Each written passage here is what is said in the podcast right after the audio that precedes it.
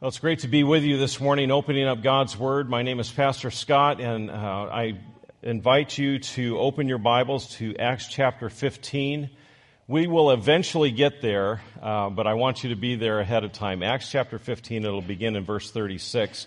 Whether you're looking on an electronic device or a Bible, or even the Pew Bible in front of you, which is page 870 if you're looking at that one. Today we're going to be talking about how failure does not have to be final. And we're going to be using the example of John Mark. Nothing debilitates us as much or is as scary as the fear of failure. In fact, research indicates that our fear of failure tops all of our phobias at 31% of all people having that fear of failure. Now, maybe you would have thought uh, that it was uh, the, the fear of public speaking or maybe the fear of dentist or any kind of a doctor, but it's actually the fear of failure, but is followed very closely uh, by the fear of public speaking at 30%, and also at 30% is the fear of spiders. Interesting. That makes me think that maybe the worst of all phobias might be the fear of getting a failing grade while doing an oral report on the scariest horror movies starring spiders.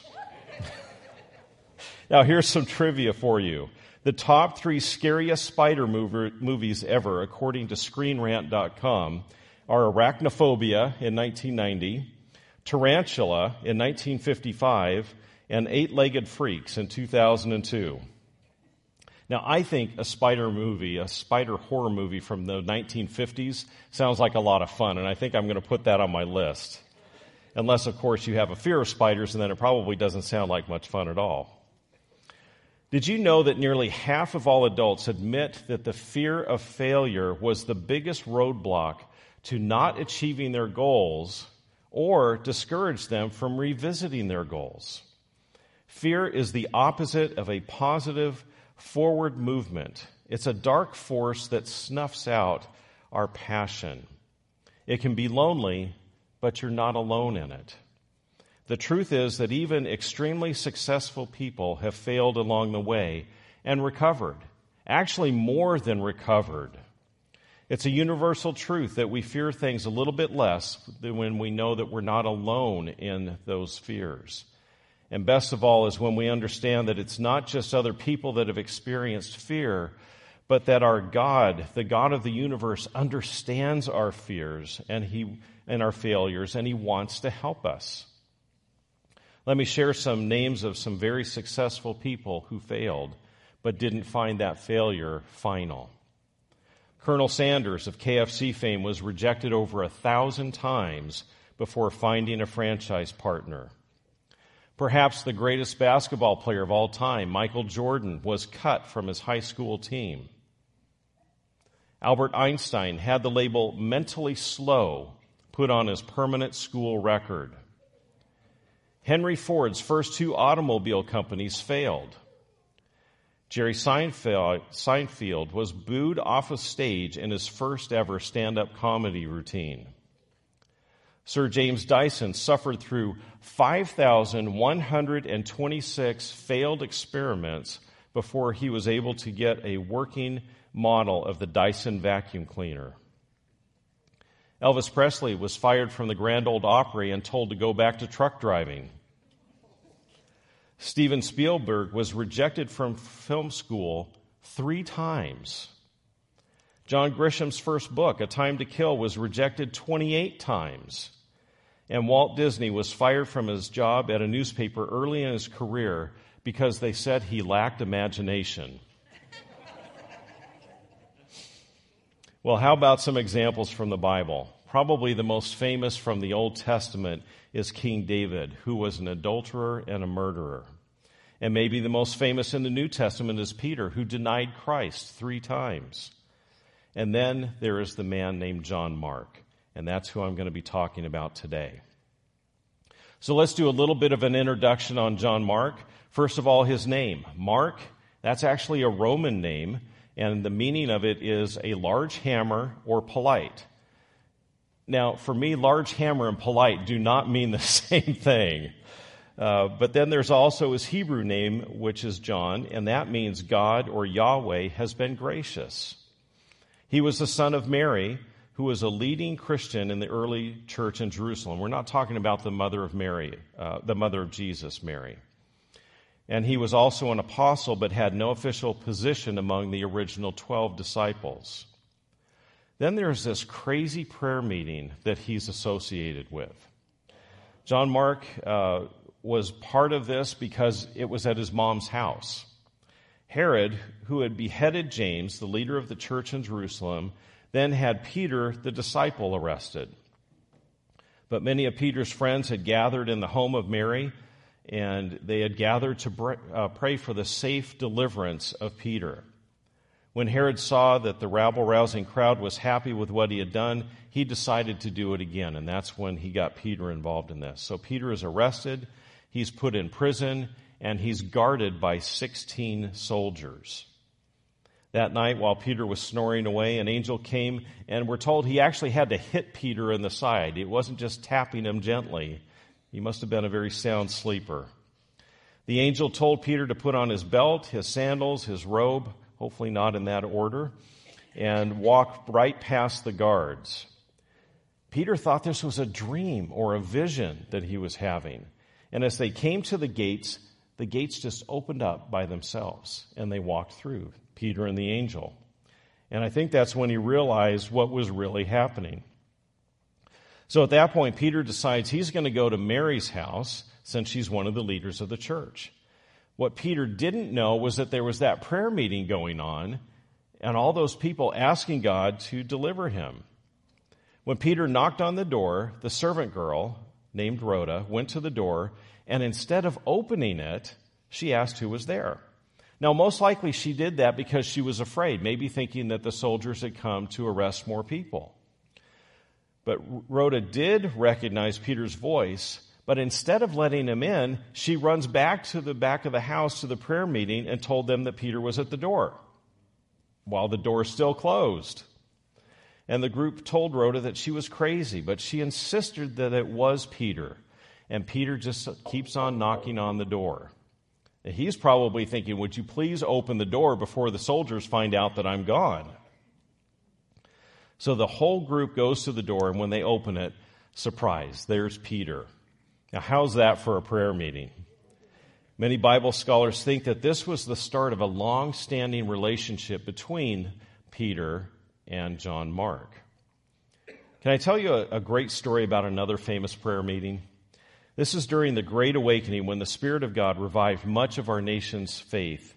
Jonathan Edwards was presiding over this very large prayer meeting. There were 800 men that were all gathered to pray. And into that meeting, a woman sent a message asking them to begin to pray specifically for her husband. The note described a man who had become unloving, prideful, and difficult. So Jonathan Edwards reads this message silently, and then thinking that maybe the reason why she sent the note was because he was there at the meeting, so he decides he's going to make this bold request. So he reads the note out loud to the 800 men so that everyone could pray for him. And then he asked if the man who had been described would raise his hand. 300 men raised their hands. well, let's get back to John Mark. His mom was a godly, wealthy widow in Jerusalem, and her house was a favorite meeting place of the early church. Her name was Mary, and she was the sister of Barnabas, making Barnabas John Mark's uncle. Barnabas was a Levite. Now, let me explain what that means. Levites assisted the priest in worship in the Jewish temple. So, in today's church, Barnabas might have been a member of the worship team. Barnabas was known as this super great encourager, but also he donated generously by selling land that he owned and giving the proceeds to the church to help the church and to help those who were destitute. And also, he basically sponsored and mentored the Apostle Paul when everyone else was scared of Paul's past, when he was known as Saul, the persecutor of the church. Barnabas also accompanied Paul on his first missionary journey. Actually, Barnabas was the number one guy on that missionary journey, not Paul. So you can see that John Mark, he comes from good stock. He had a godly mother, he had a godly uncle, and they were both leaders in the early church. Now, John Mark's spiritual father, in other words, the man who brought him to faith in Jesus, was probably the disciple Peter. That, that theory is based on 1 Peter 5.13 when Peter calls John Mark my son. Church historians say that John Mark was a close companion of Peter for about 12 years. And most evangelical theologians believe uh, that the Gospel of Mark was not merely the work of John Mark, but that after listening to Peter for 12 years, along with his own experiences with Jesus, John Mark wrote these experiences in what we now know as the Gospel of Mark. It's almost a given that John Mark had heard and seen Jesus during his earthly ministry. And in the Gospel of Mark, in chapter 14, describing the night that Judas betrayed Jesus in the Garden of Gethsemane, we are told that all of Jesus' disciples deserted him. All of them except for John Mark. He did not desert Jesus. He was following Jesus and the mob that came to arrest him. Now, here's the humorous part. And remember, John Mark is the one that's writing this down for all eternity to read and remember. John Mark was wearing only a bed sheet. And when they tried to seize John Mark, they only got his sheet. And he ran away, naked as the day he was born. Now, do you remember I told you about Barnabas and Paul in their first missionary journey? Well, John Mark was with them. We know that from Acts chapter 13, verse 5. And this is where things get interesting. Okay, the running away part naked, that was pretty interesting, but it's not as important to this sermon as the part I'm about to tell you. Can you imagine being asked by Barnabas, your incredibly godly uncle, and the incomparable Apostle Paul to join them on a missionary journey? What an incredible honor that was.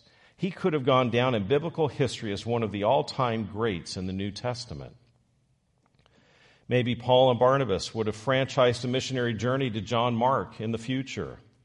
But here's what actually happened he failed big time. This was an epic fail. Now, let me give you an illustration of an epic fail. There was a, a man in South Korea, his name is Xiao Sang Moon, and he figured that he would eventually be able to pass his driver's license examination.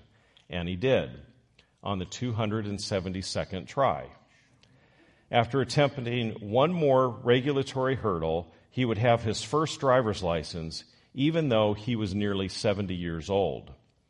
Xiao was from a rural part of South Korea, and he really didn't have any chance to pass a written examination because he was illiterate.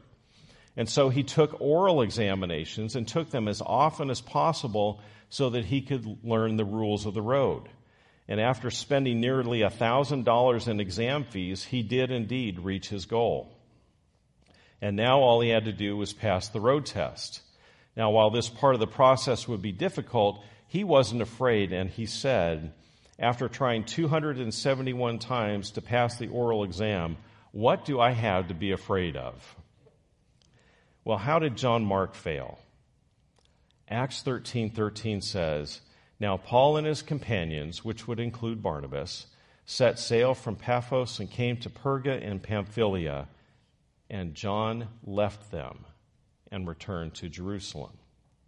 One theologian has described his failure as vacillating. I would say he looked back and he went back. Paul and Barnabas were counting on him, and he failed them by quitting.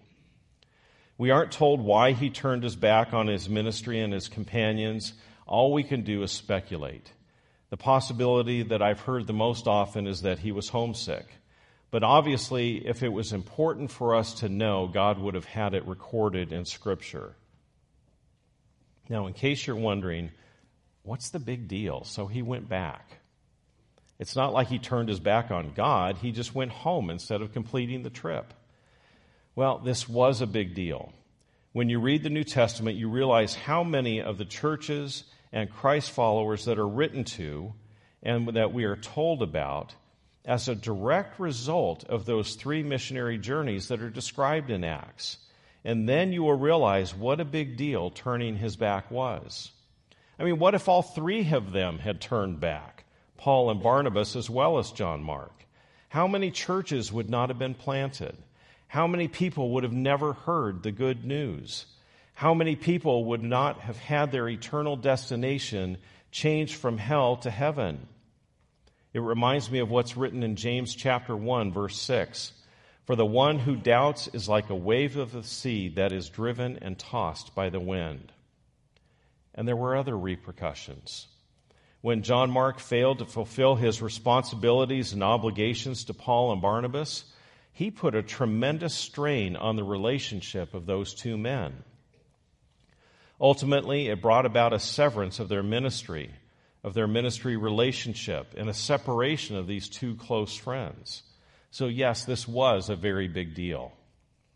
Paul said he was through working and ministering with John Mark. But Barnabas, the son of encouragement, did not give up on John Mark. So let's read our story now. I hope you're still in Acts chapter 15. And we're going to begin at verse 36 and read through verse 31. And after some days, Paul said to Barnabas, let us return and visit the brothers in every city where we proclaim the word of the Lord and see how they are. Now Barnabas wanted to take with them John called Mark, but Paul thought best not to take with them one who had withdrawn from them in Pamphylia and had not gone with them to the work. And there arose a sharp disagreement, so that they separated from each other. Barnabas took Mark with him and sailed away to Cyprus. But Paul chose Silas, and he departed, having been commanded by the brothers to the grace of the Lord, and he went through Syria and Cilicia, strengthening the churches. Now, when Paul and Barnabas began to plan for their second missionary journey, Barnabas wanted to give John Mark that second chance. The Apostle Paul, as great of a spiritual leader as he was, would have nothing to do with that. And the disagreement was so sharp that they split up. And as far as we know, Paul and Barnabas never worked in ministry ever again. Paul took a man named Silas, and Barnabas chose to give John Mark another chance. Our God is a God of second chances. And I'd be failing to mention it if I didn't say third and fourth and fifth and as many chances as we need. But if you are in need of some encouragement because of some bad decisions or actions, maybe you should memorize some of these verses I'm going to share with you. Listen to these encouraging words from the Bible. By the way, all of these are, I'm going to be reading from the NIV just because that's how I memorized them at the time. Deuteronomy chapter 4, verses 29 through 30. But if from there you seek the Lord your God, you will find him if you seek him with all your heart and with all your soul. When you are in distress and all these things have happened to you, then in later days you will return to the Lord your God and obey him. From Joel chapter 2, verse 13 Rend your heart and not your garments. Return to the Lord your God, for he is gracious and compassionate, slow to anger and abounding in love and he relents from sending calamity. This is the one that we read together this morning, Lamentations 3 21 through 23. Yet this I call to mind, and therefore I have hope. Because of the Lord's great love, we are not consumed, for his compassions never fail. They are new every morning. Great is your faithfulness. Micah 7:18 who is a God like you who pardons sin and forgives the transgression of the remnant of his inheritance? You do not stay angry forever, but delight to show mercy. Proverbs 24:16 this is from the New American Standard. For a righteous person falls 7 times and rises again, but the wicked stumble in time of disaster. And then Philippians 1 6. Being confident of this, that he who began a good work in you will carry it on to completion until the day of Christ Jesus. How did things turn out for Mark? If we were telling our own story, because we tend to be harder on ourselves than we are on others, we would either say, well, that was the end for John Mark. He knew what God's will was and he stepped out of it.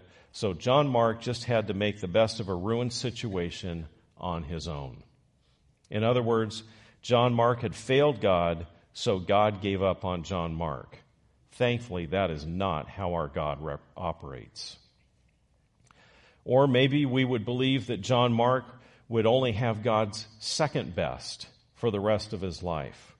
By the way, you're not going to find that phrase anywhere in the Bible, although you will hear it quite often in church. God might still use John Mark, but it would never be as good as if John Mark had not turned his back and gone home. Is that true? Honestly, none of us knows the answer to what if. It reminds me of the allegories that C.S. Lewis wrote about in the Chronicles of Narnia. And there's a quote from Lewis's Prince Caspian when Lewis's, Lucy is confronted by the lion, Aslan, who represents Jesus, because she didn't obey him. First, she tries to justify her actions, and then she asks about what would have been had she obeyed him the first time. And Aslan answers her, To know what would have happened, child? No, nobody has ever told that. End of quote. That only leads to the what if game. And you know what I'm talking about, don't you? We've all played that, including myself. What if I hadn't done this? What if I had done that? Many of you know that I was a financial analyst before I was a pastor. I've wondered many times what my life would have been like if I had studied for the ministry instead of studying for business. And maybe you've had some similar thoughts. What if you hadn't lost your temper that time? What if you hadn't told that lie or that half truth? What if you had taken that job or chosen that other career? What if you had finished college? What if you had married someone else? Or had worked through the difficulties instead of getting divorced? What if you had not had an abortion? What if? And you fill in the blank. How many times do all of us relive certain past events saying, What if I had done that differently? Sometimes we daydream about how good life would be if things had gone differently. Sometimes we try to make wrong things right, finding a loophole so that we can justify our actions. There is the very real danger of becoming consumed with our past. Think about those what ifs for a moment. What ifs are always the beginning of a false story. You have a story, your story, your life. I studied business and became a financial analyst for 16 years before changing course. No matter how much I what if the past, I can't change it. That's not my story. Your what ifs may seem innocent enough, but they can lead to a dissatisfaction with your life. You can end up blaming your dissatisfaction with your current life on your spouse or your children or your, even your parents. Your real story can end up being trashed by this false story. What ifs can seem innocent but they are always false and they will cause us problems if we dwell on them. What if I had married that other person will not help the marriage that you're in? What if I hadn't gotten divorced will not change the divorce? What if I hadn't had the abortion or convinced my partner to have the abortion will not change the fact that you did? No matter the what if, we will never know what might have happened, and the false story will likely do us harm. This is what the apostle Paul wrote in Philippians chapter 3 verses 13 through 16. Brothers, I do not consider that I have made it my own, but one thing I do, forgetting what lies behind and straining forward to what lies ahead. I press on toward the goal for the prize of the upward call of God in Christ Jesus. Let those of us who are mature think this way. And if in anything you think otherwise, God will reveal that also to you. Only let us hold true to that, to what we have attained. All of us are in a place right now that our past decisions have put us in. We can question those decisions for the next 10 years, beating ourselves over the head with the what ifs. Or we can see where we are right now and press on towards the future that will eventually be our story. Sometimes we need to forgive others or seek forgiveness from God and from others. But then we need to forget it and get on to what will become our story. Going back to Prince Caspian, Aslan tells Lucy that anyone can find out what will happen if they just begin obeying him now. So, what happened to John Mark? Did he dwell in the past or did he move ahead and forge a new story for his life through the grace of God? Well, first of all, he must have understood the great grace of God. Yes, he had failed on that missionary journey and it had serious repercussions. But remember, John Mark had been taught well from his childhood by his mother, and he had an incredible, godly, and encouraging uncle in Barnabas. We aren't told any of the details, but I look forward to sitting down with John Mark someday in heaven and hearing the rest of that story and all those in betweens. But we do know the end of the story. The Gospel of Mark bears his name. Christian tradition tells us that John Mark was a close associate of Peter, from whom he had heard the things said and done by Jesus. That tradition did not come to Mark as a finished sequential account of Jesus' life, but as the preaching of Peter. And Mark accurately preserved this material as the human author, not as Peter's secretary, simply taking dictation. The Gospel of Mark was the first gospel to be recorded and was written to a Roman audience. This is quite a ministry and one that will last forever. But we also know that John Mark became a valued colleague once again of Paul. You see that in Colossians 4, verses 10 and 11, and also in Philemon, verse 24. Here's something wonderful that the Apostle Paul wrote about John Mark. It was at the end of Paul's life, and he's in a Roman prison awaiting a death sentence. 2 Timothy 4:11 says, "Luke alone is with me.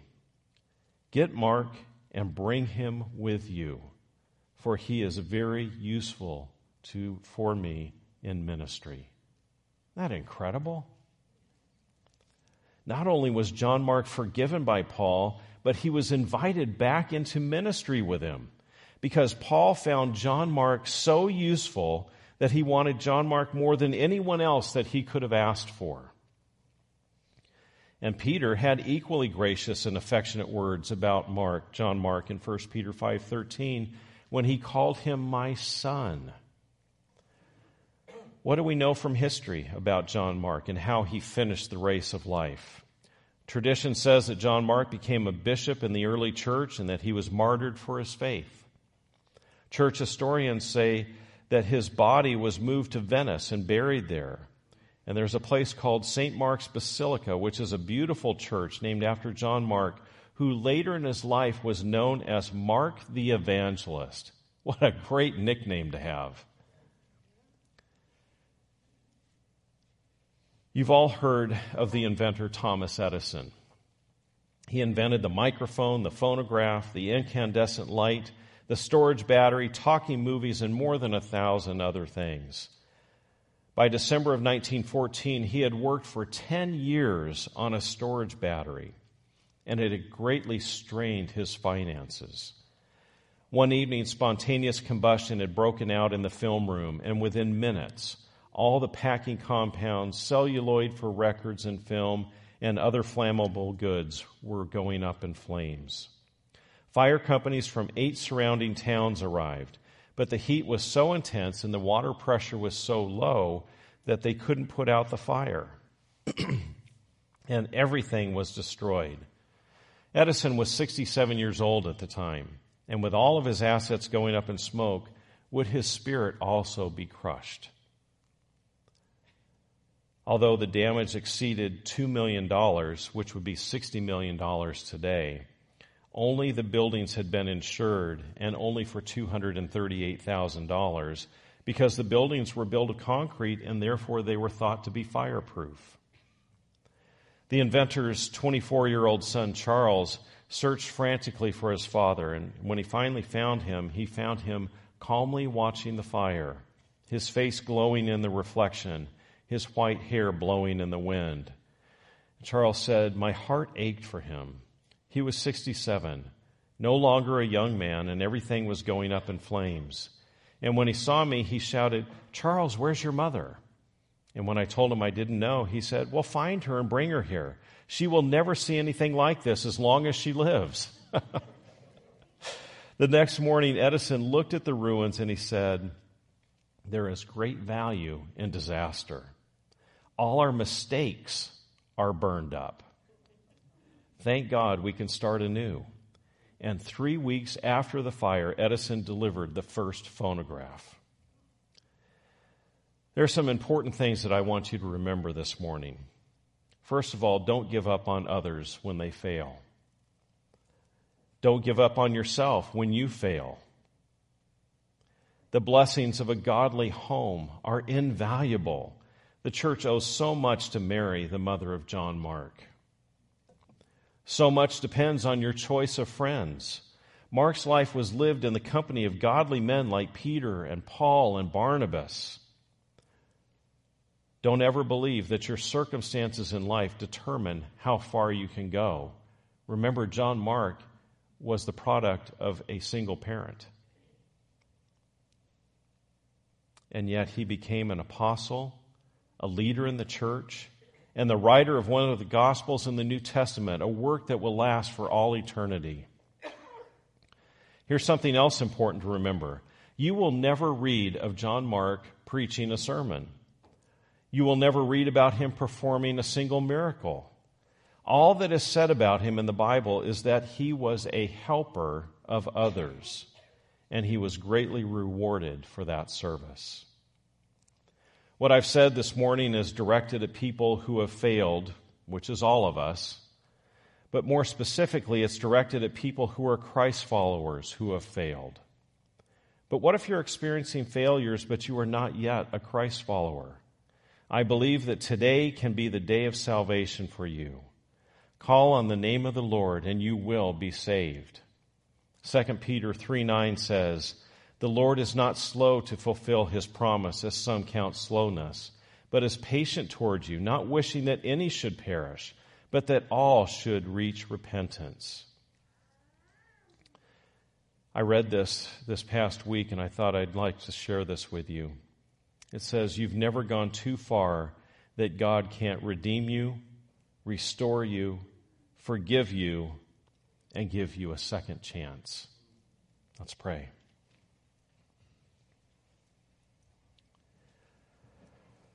Our Heavenly Father, we thank you for putting this story of failure in the Bible. Not simply because it's a story of failure, but because it's a story of redemption, of being given a second chance. And Father, I pray for those who follow you and call you their Lord and have found themselves in this situation, maybe even recently. Would you give them hope? get their eyes off of their failure and onto you. And Father, for those who have not yet put their trust in you, I pray that they will call on you in repentance, not just being sorry for the things that they've done, but that they would confess that Jesus is Lord and believe in their heart that God raised him from the dead. Father, there is so much power through you that is available to us. We want to live our lives for you and not dwell in the past. In Jesus' name, amen.